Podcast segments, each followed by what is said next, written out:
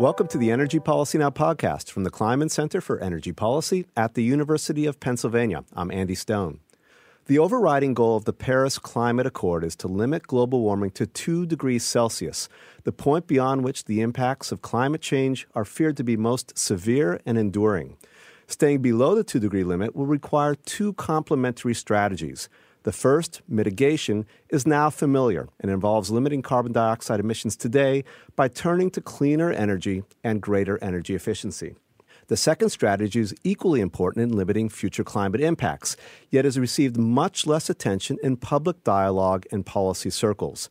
The strategy, negative emissions, doesn't yet exist in any practical sense. Yet negative emissions will be counted upon to remove decades worth of carbon dioxide emissions from the Earth's atmosphere by the end of this century. At their best, negative emissions technologies will play a vital role in holding climate change in check. But the technologies may also give us a false sense of security that today's carbon emissions can be erased at some point in the future. In today's podcast, we'll take a close look at negative emissions, including their potential and the challenges to be overcome if they're to have a meaningful impact on the climate. My guest is Glenn Peters, Research Director at the Center for International Climate Research in Oslo, Norway. Glenn's work focuses on the human drivers of climate change and international climate policy. Glenn, welcome to the podcast. Thank you. It's great to join you, a podcast that I'm usually listening to. So nice to be on the other side of the seat. Glenn, that's great to hear, and great to hear that we're reaching an international audience, and, and we're really happy to have, finally have you here on the show. Just to start out, could you tell us about the focus of your work on energy use and climate change, uh, and the work at the Center for International Climate Research in Oslo? Yeah, so CICERO is a, a, good mix of people. We're about 60 researchers and we cover lots of disciplines, which is great because we can dig into various problems on different aspects, and negative emissions is certainly one of those areas that we sort of dig into uh, from a few different dimensions. So, myself and some of my colleagues are really looking at the scenario side, how negative emissions are used in scenarios, uh, what scales may be feasible, and those types of questions. Also, have colleagues which look at, uh, let's say, more of the economic aspects, uh, what policy instruments may be used to encourage negative emissions, and have colleagues from the political scientists or trying to understand the way people interpret and interact with negative emissions. Um, so, you know, we're covering quite a few different aspects of the, the negative emissions picture, which is one of the great things of the technology. You can look at it from so many different angles. So, last October, uh, the Intergovernmental Panel on Climate Change, more commonly called the IPCC, released a report that has been widely, very widely cited since. The report, called Global Warming of 1.5 Degrees Celsius, did a couple of important things. Fundamentally, it made some predictions about how quickly Earth's climate is going to heat up. And second, and probably most important, it laid out pathways for action to limit warming to the 1.5 to 2 degree Celsius goal, which is what's in the Paris Climate uh, Accord. It's that goal. Every pathway requires negative emissions and lots of it. Can you give us an introduction to what negative emissions are conceptually and, and their purpose? Yeah, so they've become a pretty important aspect of emission scenarios for ambitious climate targets. Um, actually, you could go even a, a, little bit further. Whenever you stabilise global temperatures, you need emissions to be zero. Uh, so if, even if you stabilise at three degrees, you still need to get to zero emissions, and then negative emission technologies come into play. So why do we need them? What role do they play? And generally, we need them for, for two reasons. Uh, there's some sectors we probably can't get to zero, uh, maybe too costly to get to zero, the so-called hard to mitigate sectors. Maybe we can't decarbonise aviation fully, or maybe some industry sectors we can't get to zero. Um, and because of those hard to mitigate sectors, we need to offset them somehow. So if we emit a billion tonnes from those hard to mitigate sectors, then we need a billion tonnes of negative emissions to offset them. And the other aspect of negative emissions is to basically pay back the debt for reducing emissions too slowly. So if we don't reduce emissions fast enough, and temperatures go too high, then we want temperatures to come back down so we have negative emissions to, you know, wind back the clock, if you like. So they're the two functions that are essentially played by negative emissions. Uh, let me ask you this: Is there any chance that we could limit climate change to the two degree goal without negative emissions? Two, uh, two degrees, maybe. One and a half degrees, I'd say not. It depends a little bit. It becomes a little bit like those debates about 100% renewables. Can we do it 100% renewables or not? Know, maybe 90% renewables with some additional technologies makes it a lot cheaper and a lot easier. So I'd say a little bit the same with negative emissions. So maybe we can theoretically get to two degrees without any negative emissions whatsoever, but it may be a little bit cheaper, a little bit easier if we allow some level of negative emissions. Uh, and this is something that I guess we're going to touch on it several times is the scale of the negative emissions, a little bit or a lot. But let's say it's certainly a lot harder without any negative emissions because you're essentially tying one hand behind your back. And you have to rely, I, I would imagine, immediately on mitigation, you know, strong mitigation measures in the near term. Yes. So number one strategy is always reduce emissions. Um, and if you can't get them down fast enough or to zero, then you bring in the negative emissions. One thing that's a little bit important to note, though, let's say if you look at a scenario that gets to net zero in about 2050, to get the level of negative emissions that you may need in 2050 or 2100, you really need to start deploying those negative emissions basically today. Mm-hmm. So just when the scenario goes below zero, because you've got some positive emissions and some negative emissions which add together to get the net emissions, you need to be scaling up the negative emissions now. So we often think about it as a technology for the future, but it's also a technology that we need to start deploying now if we're going to use it at any scale. Well, it's interesting that you say that because in your work you've you've noted that the importance of negative emissions has been lost on policymakers, at least until this point. Why is that? Yeah, that's a good question. So essentially, negative emissions came to the fore in the fifth assessment report from the IPCC, Intergovernmental Panel on Climate Change. That was a big report that was published around 2014 15. So a lot of the scenarios there, actually pretty much all of them, had negative emissions at, at some scale. But unless you're into the details, you don't really see it. And one of the problems is that when emission pathways are shown, the negative emissions are added together with the fossil emissions. So if you look at electricity generation, you might have some coal and some gas, and you've got some negative emissions, electricity from bioenergy with CCS, which is negative emissions, and so it's all added together, and you don't really see the important contribution of negative emissions. So that's a sort of a, I suppose you would say, an analytical type problem, uh, which sort of hides the scale of the negative emissions. So that's one key issue. And, you know, when you try and simplify a message to a policymaker, say things like, you know, reduce emissions by 50% by a certain date or, or something, that's sort of not ex- being very explicit about the need for negative emissions. So um, you need to sort of explain both the positive and the negative emissions and the different stories behind that. So you can never be too simple um, with the message. So, so, let's look at a very simple uh, issue for just a moment, or a number. How much CO2 will we need to remove from the atmosphere? Yeah, so that will vary by model. Of course, you know, one answer to that question is zero. Um, we may be able to get there without any, but if you look broadly across the the bunch of you know hundreds of scenarios that we have, you'll get some which on the low end I'd say around about the five billion tons of CO2. On the high end, maybe about 40 billion tons. They're the let's say sort of extremes. So 40 billion tons CO2 per year is what we currently emit. So at the end of the century, there will be some scenarios which are removing as much carbon from the atmosphere as we currently put into the atmosphere today. Is that on a yearly basis, or is there some larger sum over no, the years? That's an annual basis. Mm-hmm. So every year, and then that accumulates over time. But you know, on an average or a median, you know, across the scenarios, you're probably looking at something like 10 to 15 billion tons per year. So, let's say a quarter of current emissions would be physically removed from the atmosphere every year. So we'd be removing the the emissions that we're we're emitting today, and also sucking emissions out that are already up there, if I understand correctly. Yeah, well, well, what we should be doing, just to clarify there, is you know we currently emit about 40 billion tonnes, so we need to get that as close as possible to zero. So that might be you know three, four, five billion tons in, in some scenarios.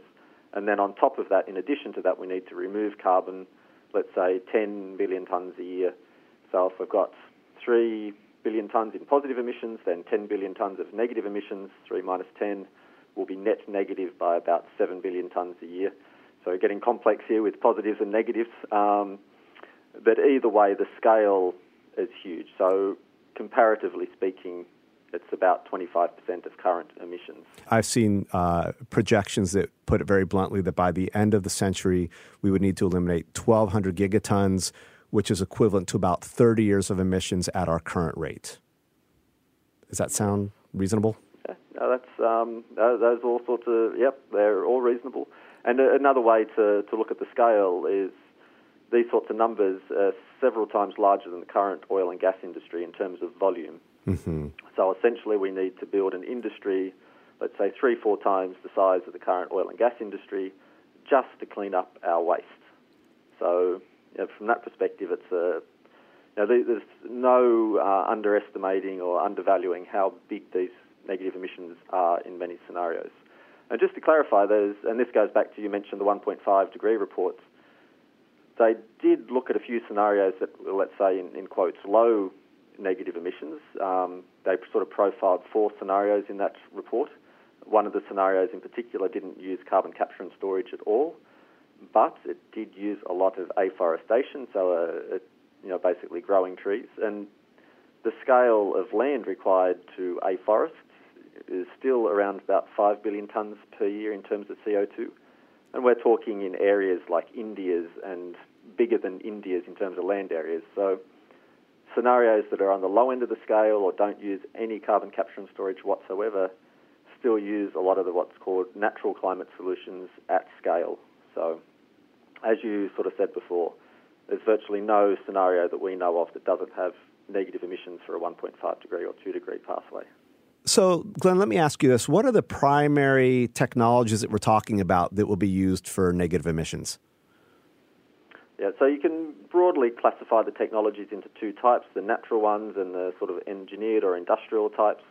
The natural ones, things like afforestation, soil management, and so on, um, are technologies that we already sort of deal with somewhat. And then there's the engineered ones, um, uh, the technologies that are deployed a lot in scenarios, things like bioenergy with CCS, with carbon capture and storage, and direct air capture. Um, so bioenergy with CCS, basically you grow forests or energy crops, grow some sort of biomass that is carbon neutral. You burn that biomass to produce energy, and then you catch the CO2 at the power plant and store it underground. So that's bioenergy with carbon capture and storage, or BECCS. And then direct air capture is where you basically have a fancy machine, if you like, um, where through chemical reactions you extract CO2 from the atmosphere that sounds sort of nice, but it requires a huge amount of energy to run those machines. Mm-hmm. So, so, what's the current state of the art for these uh, technologies? Are they implemented in any scale? Are there companies of note that are working on these? Yeah, so with bioenergy, with CCS, there's a couple of examples you can point to around the world. There's a power plant, or yeah, power plant facility in um, Illinois in the US, where through ethanol production they're capturing some CO2, which you could sort of call BECCS, although it's not their entry point into the, the um, into the technology. So they didn't go out to capture CO2. Um, that wasn't their original goal. You have a, an example in the UK with the Drax power plant, where they're currently it's a coal power plant that's being converted to wood pellets, and now they're planning on putting carbon capture and storage on top of that. So now that would be a, a example. So there, and there's probably other smaller examples around. For direct air capture, there's a few different initiatives. There's a Canadian initiative called Carbon Engineering, and another one in uh, Switzerland called uh, Climeworks, and they're sort of using a different way, but both chemical reactions to extract CO2 directly from the air. Although one interesting thing about both of these companies is they're trying to take essentially a, a carbon capture and utilization pathway. So, carbon engineering in particular uh, has a focus on converting that carbon back into fuel. And then when you burn that fuel, the carbon will go back into the atmosphere. So, it's not capturing the CO2, putting it in the ground, it's capturing the CO2, using it as fuel, and then putting it back into the atmosphere and following that cycle around. So that's an important distinction uh, to make that not all direct air capture is used to store carbon. You know, looking at BECCS for just a moment, bio, bioenergy with carbon capture and, and storage, a lot of land is going to be needed to grow those fuel crops. I, I, I, think that may be lost. I've seen um, uh, projections that at least twice the land area of India would be needed to grow enough crops that would then be burned and the capture would be carb- captured from them, the carbon, to actually make a meaningful impact on the climate. Is that, is that true? Yeah, that's right. We've sort of developed a new uh, unit, the India measure. So, um, yeah, these scenarios for bioenergy with CCS using anywhere between, let's say, one and five Indias, wow. which is huge. Um, no way about it, uh, no way around that. But just by, by comparison, if you grow trees to grow forests, afforestation, then you just use that land once. So that's actually very land intensive. Whereas with bioenergy with CCS, if you grow the crop, you harvest it, you capture the capture the carbon, you grow the crop again, you grow the crop, crop again, you grow the crop again. So you can reuse the land. So it's more like a continual farming process, which is a bit of an important distinction to remember. But the land areas are huge, um, and a lot of that land is made available by assuming large amounts of yield improvements in agriculture, or we stop eating meat or eat a lot less meat to uh, free up pasture land and, and so on. So it's not only the bioenergy area, but it's the remarkable improvements we need in yields in agriculture more broadly to make that land available, which is a big issue as well. So I want to stay with that point for just a moment. So really, the IPCC is assuming that we're going to have a lot of negative emissions in most of the most likely scenarios going forward. Um, but these are the types of land areas that we're going to need to make this work. So, I mean, so it sounds like there's a bit of a a disconnect between what we're saying we're going to need from negative emissions and the demands that we're going to have for land. I mean, the population is only growing. We're going to need more land to feed everyone, and we're going to need more land to do this this BECCS. Yep, that's right. No one said this was going to be easy. Um, but yeah, that's uh, you know, it's a sort of a, pri- you know, I wouldn't say that we've solved all the issues around here. Many people will disagree with the the results that come out of some of the models. Will you know push back on some of the assumptions. So we had the 1.5 degree reports that you mentioned um, from the Intergovernmental Panel on Climate Change in October last year. In August this year, I think we're going to have a special report on land. Okay. And that may give a bit more nuanced picture to these exact same question. So that will be something that will be interesting to see how that report deals with these conflicts that we're going to have. But um, you know, just for that to add on there, it's in, you know some people say, well, we can use the bioenergy on land that's currently not used or not productive. But in a sense, you know, well, the land's not productive for a reason. We're not using it for a reason because it's not productive. So you also want to put the bioenergy on land that's productive to get the most out of your bioenergy.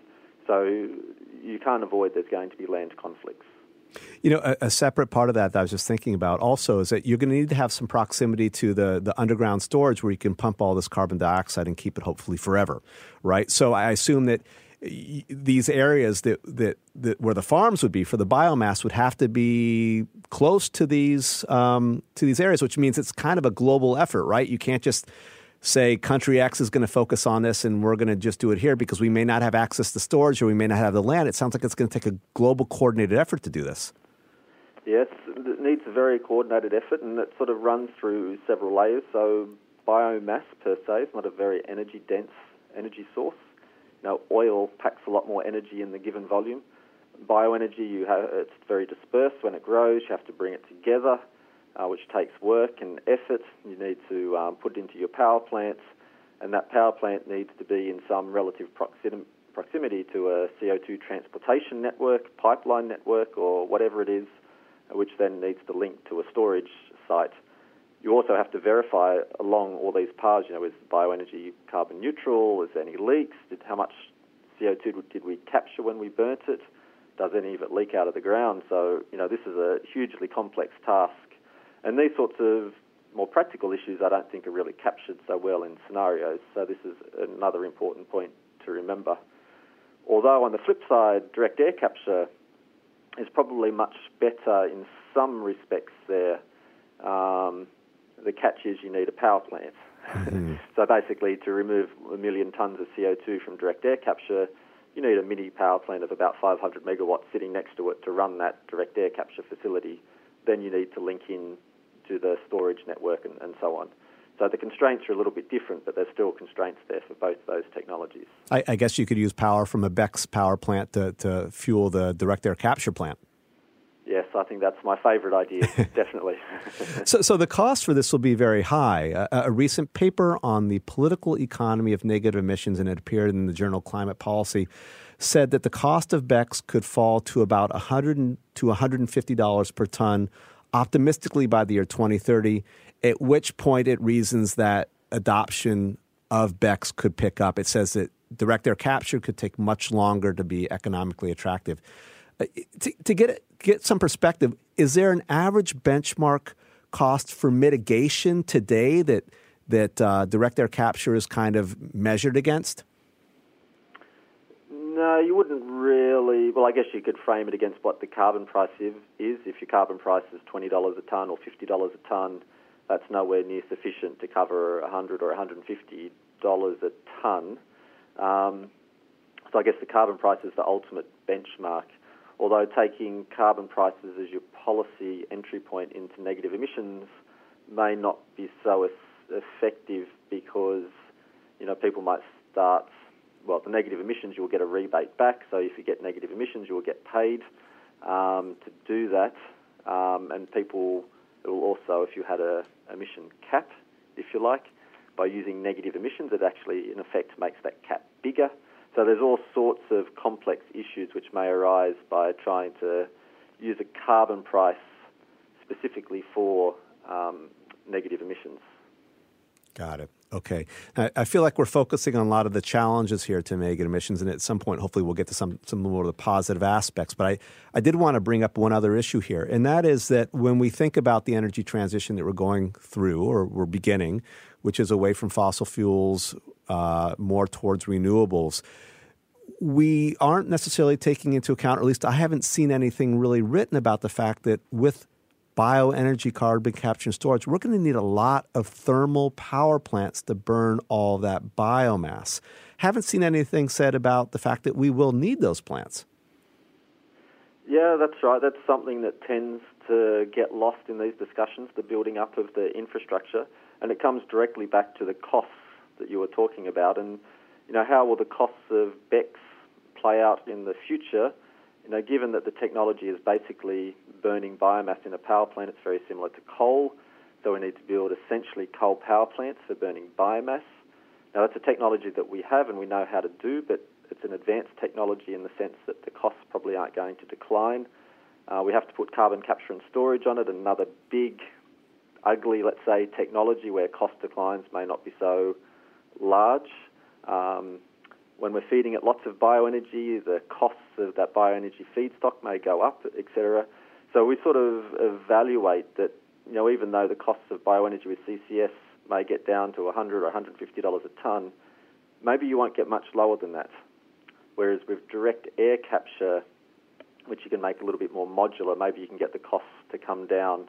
Now that technology you know, the cost of that may be 100 or $600 a tonne, depending on the studies you want to look at. Let's say it's $300 a tonne just to take a central sort of value. Uh, we may be able to get that cost to come down lower than the BECCS. So in direct air capture is expensive in the short term, but it may be cheaper in the, the long term, which is an interesting um, dynamic to think about. In 2016, you co-wrote an article that was published in, the, in Science that was titled the trouble with negative emissions. In that paper, you didn't mince words in stating that negative emissions present a moral hazard. Can you explain what you meant? Yeah, so there's many different terms, moral hazard. Um, you know, some will argue that if you don't consider negative emissions, that's a moral hazard, and, and so on. So what we meant by moral hazard in our, our context is that when we look at emission pathways going forward, uh, we see that sort of net pathway, you know, 50% reduction by a given year, and, and so on and so forth. And many don't realise that embedded in that pathway is a lot of negative emissions. So if we follow that pathway, going for a 50% reduction by, let's say, 2040, and we don't deploy the negative emissions along the way, then we'll end up having emissions that are way higher than we should have into the, into the future. So if we follow those pathways without knowing there's negative emissions embedded in them, don't deploy the negative emissions, then we'll end up being in a much worse situation. Um, and it's the future generations that will pay those costs in terms of climate impacts or having to speed up mitigation or otherwise. So the implication of that is we would need to mitigate faster now in the short term, so focus really on short term emission reductions, which in a sense is a somewhat moot point because emissions are still rising. But um, you know, the moral hazard is depending on a technology which we don't know it will exist. Mm-hmm. Uh, the IPCC assumes that negative emissions will be cost effective in the future and even cheaper than current mitigation efforts. How, how does it arrive at, at, that conclusion? That's a good question. you know, these models are generally a, a cost effective type setup in various um, ways, shapes, and forms. But you know, as you said, the models basically find, you know, because they deploy negative emissions, the models are saying that it is cheaper to have negative emissions in the future than it is to have short term emission reductions now. Um, what's driving that? You know, I'd say there's some questions on model structure and experimental design, but also discount rate will be important. So when you discount future costs, you know, you will see that short-term mitigation is expensive, but negative emissions in 2100 almost irrelevant how much it costs. It'll be basically free given a high discount rate or a, even a low discount rate. Uh, in a 100-year time frame, the costs get discounted a lot. On top of that, if you're removing carbon from the atmosphere, you're getting a tax rebate, tax income, essentially a benefit from removing that carbon, which doesn't get discounted over time. So, any logical scenario should logically use this technology. Um, and there's a lot of weird things that can happen because of this. So, if you think you're driving an electric car, your electric car is driven by bioenergy with CCS, so negative emissions the more you drive your car, the more electricity you consume, the more CO2 you remove from the atmosphere. So you can sort of see that you might get some really weird things playing out in a perfectly rational model that does exactly what it's told. Hmm. You know, driving your car will save the climate's problems by removing CO2 from the atmosphere. Huh. So, yeah, I think there's a variety of structural questions in there. Discount rate will be one important one. There's sort of a danger of using such long-term optimization in your scenarios, I think. You know, we've been tough on negative emissions, or I have at least. You know, so far in this in this in this recording, but we're going to need them, right? And we're going to need them in, in a large scale. So, are there reasons to be optimistic they'll scale up and reach their potential? I hope so. Um, you know, the number one goal, as we, we said earlier, is we have to get emissions going down. So, in a sense, if we don't get emissions, start reducing emissions, it's almost pointless whether we even think about negative emissions. So, number one show in town is to get the emissions going down. You know, my sort of personal, you know, there, there's different types of uh, negative emissions that we mentioned, afforestation and, and so on, which we can get some of those moving, I'm sure.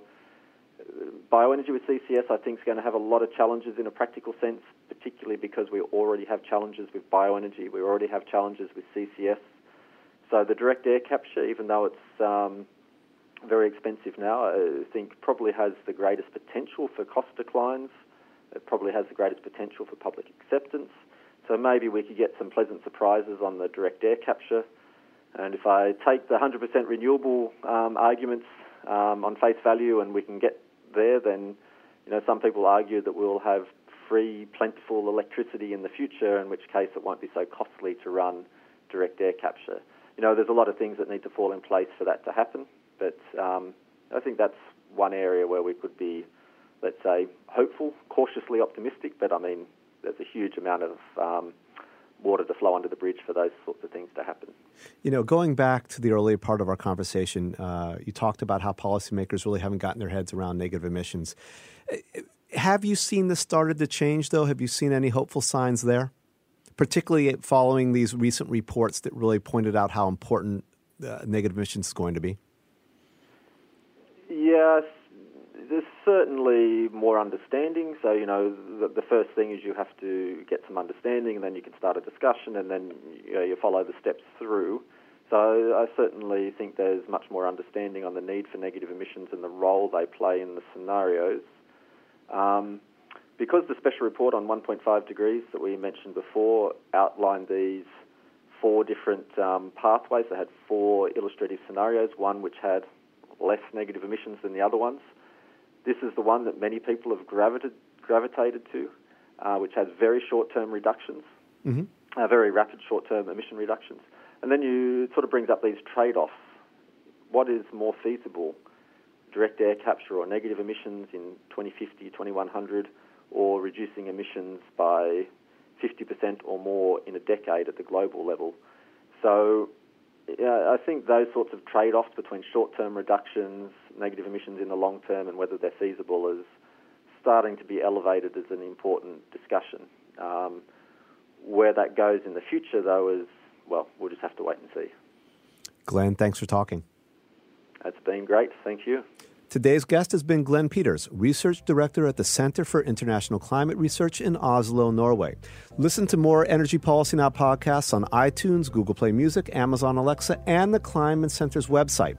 Our web address is kleinmanenergy at upenn.edu. And for updates from the center, subscribe to our Twitter feed at Kleinman Energy. Thanks for listening to the podcast, and have a great day.